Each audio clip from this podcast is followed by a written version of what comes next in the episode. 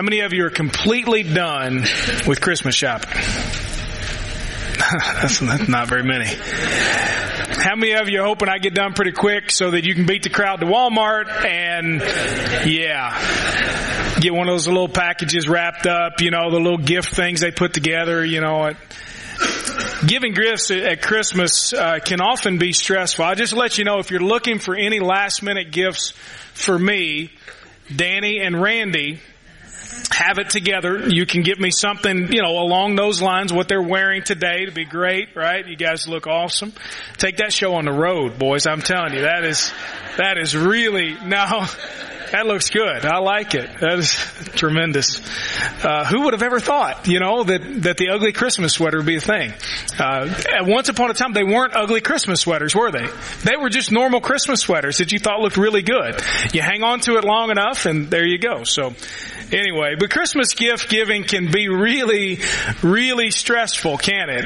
Uh, I, I don't know about you. Some of you are probably really good gift givers and you, you plan all year and you're so thoughtful and you know exactly what everybody would really like. And then there's dudes like me. I'm terrible at, at gift giving. I'm just terrible. I don't know if I don't pay attention enough. I don't know if I, I, I would hope that it's not because I don't care enough, but I, I don't, I'm just terrible at giving gifts. I, I am, I am utterly surprised most of the time at what people get from us for Christmas. Do you know why? Because I have nothing to do with it. Nancy takes care of all that stuff for the most part. I just, hey, you know, that's, that's wonderful. They say thank you. it's great. What'd you get? You know, and so, um, anyway, I, am so bad about that. Um, but you know, it's hard to figure out sometimes what people really want and then, okay, did I get them the right thing and, and all that? And, and maybe you wonder as you sit down every year with your family or friends or whomever at Christmas time and you wonder, why are we doing this in the first place? I mean, why do we do this? And maybe some of you have gotten to the age where you, you are frustrated by the, the gift giving thing, the whole idea of it all. Uh, we know that gift giving at Christmas did not originate uh, with with just uh, maybe first century Christians, and they they say, oh, well, we've got to give a bunch of gifts to all of our family because well, the wise men gave gifts to Jesus and so on. Actually, the idea that we have now of giving gifts to family and spending all kinds of money that we don't have uh, for people that we don't ever see to give gifts that we'll probably never use, that, that really didn't begin until around in the 1800s or so, and that's when it really began the commercialization of Christmas. Early on, of course, the very first gifts that were given at Christmas were given by the wise men uh, in, in symbolism of their worship of Jesus Christ. And yet, how far have we come from that idea, right? And some of you get frustrated by it. Christmas uh, is a time of giving, of course. We know that. Uh, but not just because it's tradition, well, we go shopping and we get these things. It started because God first gave to us. What does the Bible tell us in John chapter 3 verse 16? That God so loved, or God loved the world in this way that He what? That He gave, right? So we know that from the very beginning, Christmas was about giving, but not like we have it now. It was much more important, much more meaningful, and much more impactful. Our uh, sermon series that we're wrapping up today has been called Taking Back Christmas. And what we've been looking at is how can we take back some of what has been hijacked uh, by our world? Music and, and the tree and the lights and the Christmas story itself. And today looking at taking back the gifts. Maybe not literally, but maybe literally. I guess in some cases, if you don't like what you got, hopefully they gave you a gift receipt, or the line at Walmart is not too long, or you haven't taken too much back without the receipt. You can still use your driver's license kind of deal. You know what I'm talking about? And so that's anyway. So th- that we're talking about taking back the gifts. Uh, think about the idea this this Christmas season of what you will do when you sit down today, tomorrow, or the next week, and you give gifts. Some of us will do that in order to impress the people that we're around. That's what society kind of tells us to do. Uh, you see all the commercials, right? Give gifts to impress people. Maybe because you should, or because, well, they've given so much to me, I kind of owe them a little something this time of year. We spend, by the way, in today's world on average, one trillion dollars on Christmas. One trillion. It's a lot. It's with a T. Trillion. It's a lot of money. We spend a trillion dollars. And then we try to figure out how to pay it off later, right? That's what we do. So the credit card companies love us this time of year. We guess at what people want. Maybe we go through the motions of it all. And some of us will sit down and wonder, why on earth are we doing it? We know from scripture, as I just said, that we give because God first gave to us. God gave so that we might live, and we give because of what we re- we have received. Giving on God's uh, from God is a is an act of grace toward us, and our giving is an act of worship. And so, as we take back the gifts this year, as we take back the idea of giving, let me encourage you: every time you give a gift at Christmas this year, today, tomorrow, this coming week, whenever, let it be an act of worship. Let giving be an act of worship. Not of worship to that person that you're giving the gift to, but let it remind you that the very first gifts that were given at Christmas by the Magi, the wise men, were given as an act of worship. And so when we exchange gifts, let's remember to use it as an act of worship. In Luke chapter 2, or excuse me, Matthew chapter 2, if you turn there, Matthew chapter 2 is where we get this story of the wise man. Matthew's the first book in the New Testament. If you don't know anything about the Bible, you showed up on Christmas at church, let me encourage you, get, a, get on your phone, look it up, Matthew chapter 2. If you got a Bible in your hand, uh, the Bible's divided into two parts. Old Testament, New Testament, go to the table of contents, you'll see New Testament, go to Matthew, the very first book, and then from there each book is divided into chapter and verse. We're going to be in Matthew chapter 2, and we're going to look at the first 12 verses. The story of the wise man. Maybe you know a little bit about this from the Christmas songs and Christmas shows that you've seen. How many wise men were there? Do you know? See, some of you were here last week, weren't you? Of you here. No clue. Have no idea. We, we know that they gave representative gifts and that there were three different kinds of gifts that were given, but we don't know exactly how many there were. Here's what it says in Matthew chapter 2. After Jesus was born in Bethlehem of Judea in the, in the days of King Herod, wise men or magi came from the east and arrived unexpectedly in Jerusalem saying, where is he who has been born the king of the Jews? For we saw his star in the east and have come to worship him. When King Herod heard this, he was deeply disturbed. That means he went off, by the way. That's a very polite way of saying he lost his mind. He flipped the lid, blew a gasket. However it is that you describe yourself, he went off deeply disturbed. And as a result, look at the next part, and all of Jerusalem with him. the king is not happy. So he assembled all the chief priests and scribes of the people and asked them where the Messiah would be born. In Bethlehem of Judea, they told him, because this is what was written by the prophet. And you, Bethlehem, in the land of, Ju- of, Judah, are by no means least among the leaders of Judah, because out of you will come a leader who will shepherd my people Israel. Then Herod secretly summoned the wise men and asked them the exact time that the star had appeared. He sent them to Bethlehem and said, go and search carefully for the child. And when you find him, report back to me so that I too can go and worship him. After hearing the king, they went on their way. and there it was, the star they had seen in the east. It led them until they came and stopped above the place until it, uh, it, led them until it came and stopped above the place where the child was. When they saw the star, they were overjoyed beyond measure. Entering the house, they saw the child with Mary his mother, and falling to their knees, they worshipped him. Then they opened their treasures and presented him with gifts, gold, frankincense, and myrrh. And being warned in a dream not to go back to Herod, they returned to their country by another route. The wise men. Story of the wise men, very, very simple. The first little part of this is they seek. The wise men see this star. They're, they're studies, they're, they're studiers of the sky. Astronomers, if you will, astrologers, maybe we're not exactly sure, but somehow they were scientists who studied what the stars did and so on, and they noticed something different, something unique, something that seemed to stand out to them and call them to follow. Maybe, maybe God spoke to them. Maybe they had studied the Jewish scriptures enough. They were scholars in a varied fashion. They studied things and they knew something's going on. Let's follow this and see what happens. And they're seeking. Verse 1 says they arrive in Jerusalem unexpectedly. At least unexpectedly to everyone else. They seem to know where they were going. They, they of course, uh, have some myths surrounding them, as I said earlier myth that there were three of them, the myth that they were kings of some kind, the myth that they traveled alone. You know, just, you see the picture there. Maybe they were just on their camels and there's three dudes traveling on a camel through the desert, whatever.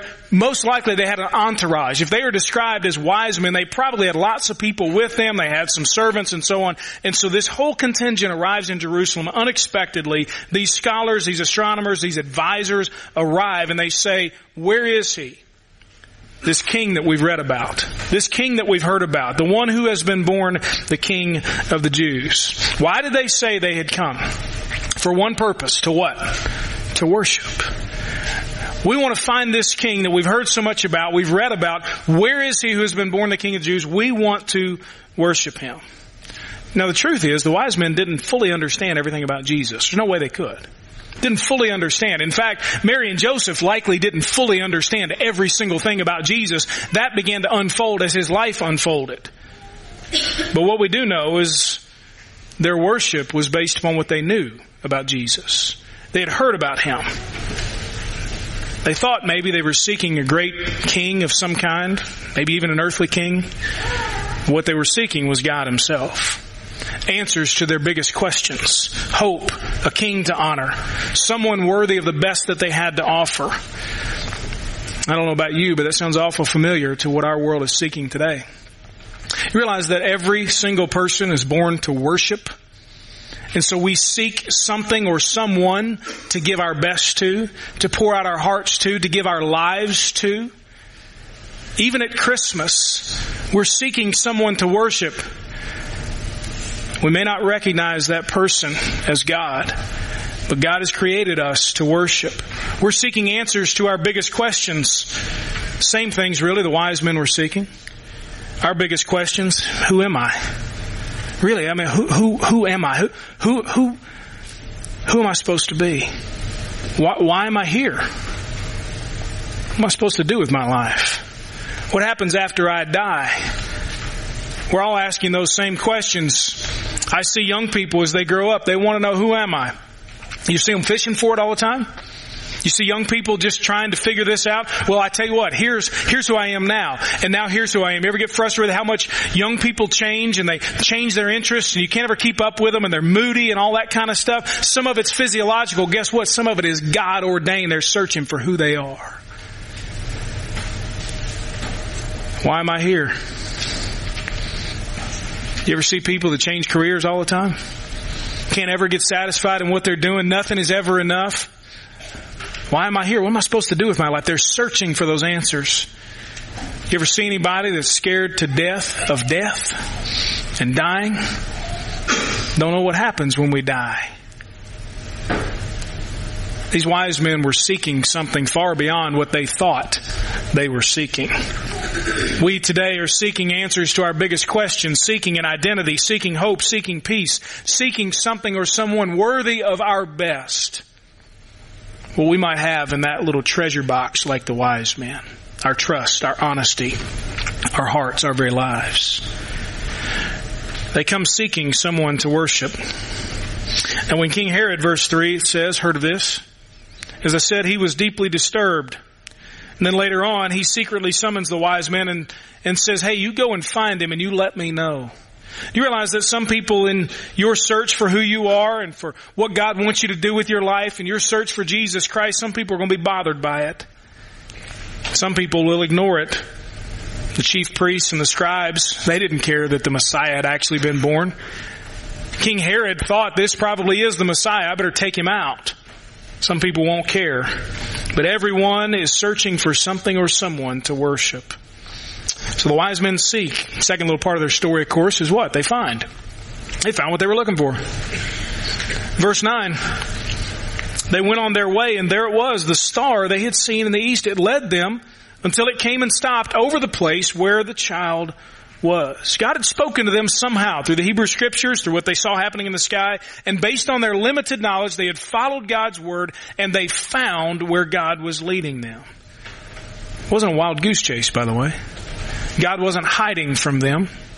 I saw a post this morning. I didn't read all of it, but I saw it from a Facebook friend and said in the last couple of weeks, I've just realized God works in such mysterious ways. Guess what? No, He doesn't. God does not work in mysterious ways. Mysterious as if, well, I don't know about all this. God works in ways that maybe we don't fully understand at the time because His thoughts are higher than our thoughts. God works in different ways from what we expect. Understand? It's not mysterious. I don't know if I can know God. Absolutely you can. Jesus says, if you have seen me, you've seen the Father. You want to know how God works? Look at Jesus Christ. The wise men followed God. He was not hiding. He put the star there in the sky. Something was happening to lead them to where they knew, where God knew they needed to be. Maybe they didn't fully understand. Maybe you don't fully understand what God is doing, but guess what? In time, God will reveal what He's doing. And if He doesn't, there's a purpose for that too. They found what they were looking for. Some folks never do. I think in our world, some folks make it too difficult to find what God is doing. Well, I don't know how I can understand God at all in His ways. Well, there's a thing called the Bible. Yeah, but I don't understand that either. Well, there's some help for that. Yeah, but I don't know if I have time for all that stuff. We make it too difficult to figure out what God is doing, who He is. Or maybe we think we have to find it within ourselves. I have to find myself. Hey, I'm right here. Um, here I am. I, I don't have to find myself. Guess what I have to find? I have to find Jesus Christ.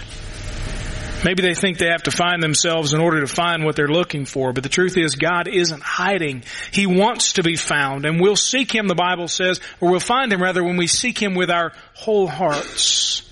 They find what they're looking for. And then in verse 10, it says, when they saw the star, they were overjoyed beyond measure, and then they enter the house and they find the baby. They're the object of what they sought, they found. Joy and celebration spills over. They find the answers to their questions in Jesus, the hope, their true King. And then what do they do as a result of seeking and finding? They worship. The reason they showed up in the first place, falling to their knees, it says. They worshiped Him. Falling on their knees, a sign of devotion. It's the proper and expected posture when you're in the presence of someone greater than you, someone superior these magi, these important men from the east, bowing in a stable, maybe a cave, to a king, they believe, who's lying in a manger. Picture the scene for just a second. We only picture them in their stately attire, and yet there they are, all garbed up on their knees in a stable, praising this baby king. They were wealthy and influential and respected. And yet here they are bowing before Jesus Christ. They worshiped Him. It's an expression of gratitude, an expression of complete dependence and submission, allegiance, regard for a deity. That's what worship is. They knew what they were to do in the presence of Jesus. They bowed and worshiped Him. Didn't have full knowledge of who he, who he was. Maybe, maybe not but they bowed and they worshiped him. And it says they presented their gifts. It, they opened their treasures, their treasure boxes, if you will. They opened them. Some of you probably have some jewelry boxes, maybe a little keepsake box, maybe you've got a safe at your house, and you keep the most important documents and things that are special to you. And maybe those things tell the story of your life, and you've got some things. Maybe it's some jewelry, maybe it's something very important that you don't want to, to disappear. And maybe in case of, of a fire, and some of you have experienced this, a fire in your home, those are the things that you want to go in and get. Think of those things as sort of what the Magi opened up. Things that were extremely special and valuable. Mementos, things that you would take in case of a fire. And that's what they gave to Jesus, the very best that they had to offer. What meant the most to them, what they knew would be a sign of worship. And they didn't worry. Unlike us, they didn't worry about who was around. They simply fell on their knees and worshiped Jesus.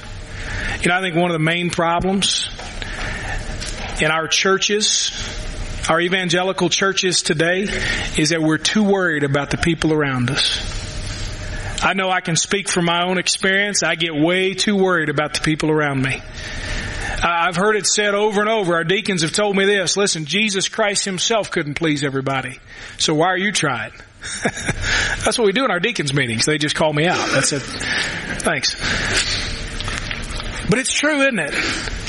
We get so caught up in what everybody else is thinking about us that you know what? I can't raise my hands and worship. I can't fall on my knees when God overwhelms me. I can't live my life with freedom before Jesus Christ. Why? Because, well, I don't know if that's very dignified or not. As if it was dignified for Jesus to be born in a manger as if it was dignified for Jesus to have no place to lay his head while he walked on this earth, as if it was dignified for Jesus to be hung naked on a cross and crucified publicly, as if it was dignified. And we're worried about being dignified. And we miss worship.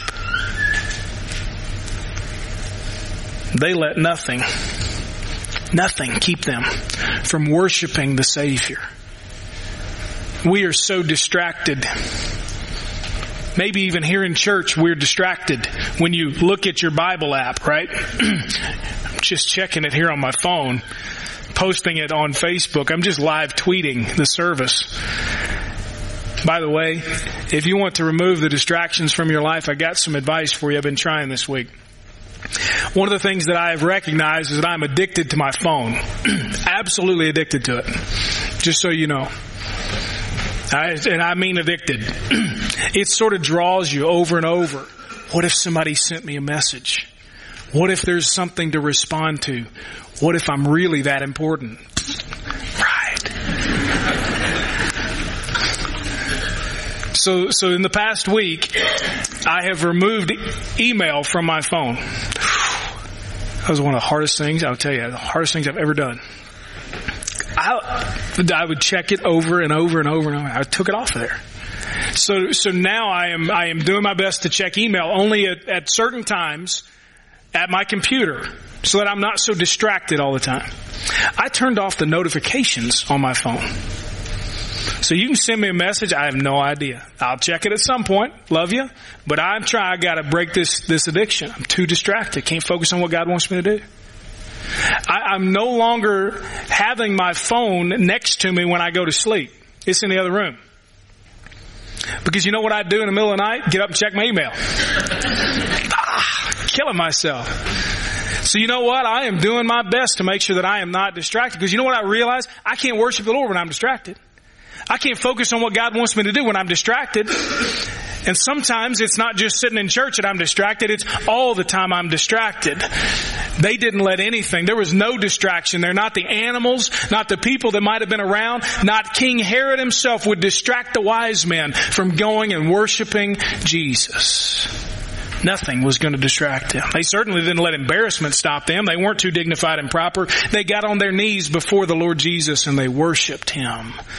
And some of us, myself included, would do well to take a cue from these wise men to let nothing stop us. Not the people sitting next to you, not any distraction, not where we are, not the heat, not the cold, nothing to distract us from worshiping Jesus. That's the story of the wise men. They show us ultimately in this little story through seeking, through finding, through worship, the foundation of what true worship is about. It includes really two different things, not two different things, two complementary things. The first is humility. I watched a documentary one time on Elvis Presley. Elvis died two months after I was born. Didn't get to see Elvis. But I like Elvis. Like his music. I, I like, I like tassels Elvis. You know what I'm saying? Sort of sweaty Elvis. That's the one I like. Like, like, like late 60s, early 70s, into the mid 70s Elvis. Kentucky Rain, my favorite Elvis song. Followed by Suspicious Minds. Not so much Jailhouse Rock, but that's, that's where I'm at. I like Elvis. So I watched this documentary on Elvis and it's talking about his life and it was, of course, a tragic tale because he got addicted to prescription drugs and eventually an overload of those drugs in his system is what killed him. But every time that Elvis was asked in an interview, man, what's it feel like to be the king? You know he told him? He says, there's only one king, and it's not me. Elvis, in his flawed way, was honoring the true King, Jesus Christ. These wise men show up and humbly bow before the true King. Only one is worthy of our worship, devotion, our obedience. And guess what? I'm not him. You're not him. Only Jesus. Jesus himself said, blessed are the poor in spirit. Those are the ones who get to come to him, who admit they have nothing to offer, have no chance. Jesus always received the broken and the repentant. The only ones that walked away from Jesus were the ones who were unwilling to be broken and repentant. Jesus himself said that God opposes the proud, those that are independent and self-sufficient. Jesus came to heal the brokenhearted and he won't, the Bible tells us, turn away from those who humble themselves before him. Those who seek him find him when they seek with their whole heart. Those who submit to his instruction realize that he was right all along. And those who respond to his correction realize that God truly is a loving Father. True worship begins with humility. And honestly, if you look yourself in the mirror, isn't it true that sometimes we don't worship because we're too proud? Because, well, I, I don't know. I, I, I figure I can kind of do it my way.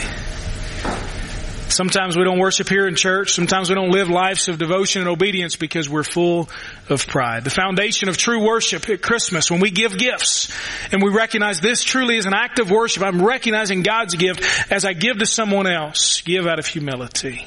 Worship out of humility. And then second, foundation of true worship, humility and offering. We're all looking for someone to give our best to.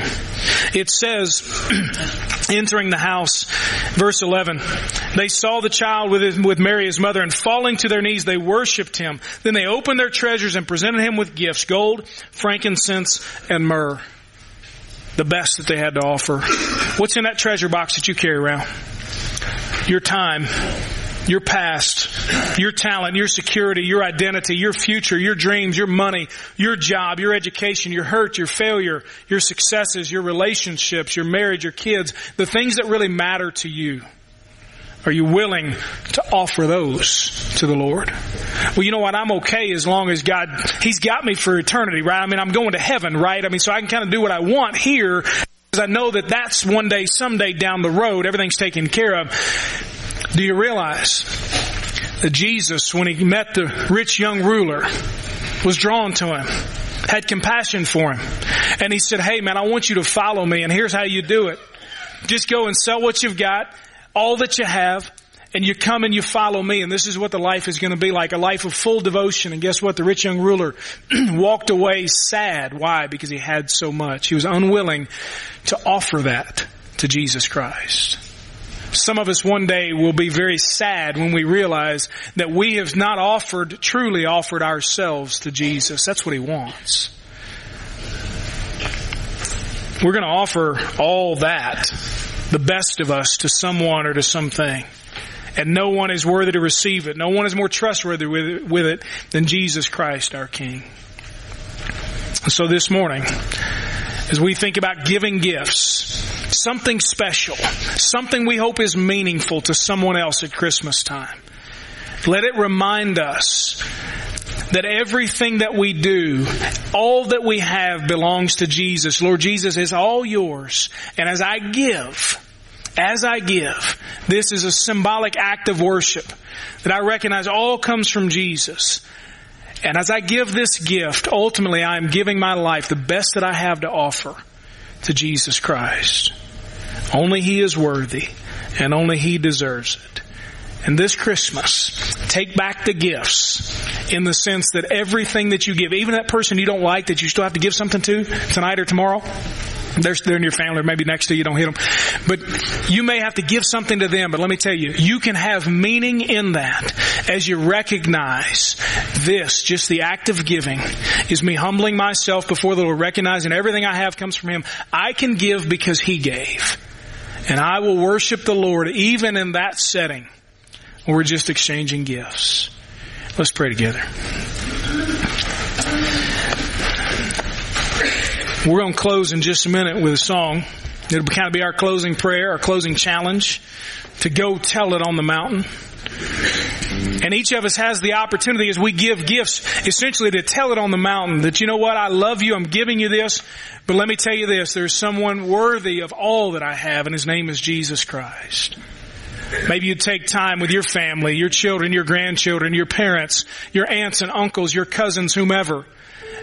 And maybe you'd be so bold this Christmas as to say, folks, if it's alright, I just want to share something before we get started with the gift exchange.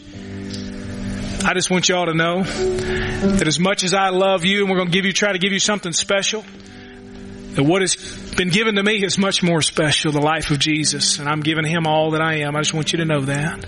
Maybe in some way you'd lead your family this year in the gift giving. But ultimately today, my prayer for you, for me, is that we not leave without ultimately giving ourselves to Jesus Christ. Only He is worthy. You search your whole life think God is mysterious, but He's revealed Himself in Jesus Christ. He came, He was born like one of us, He lived like one of us, He died in our place, and He was raised to give us eternal life. Submit today.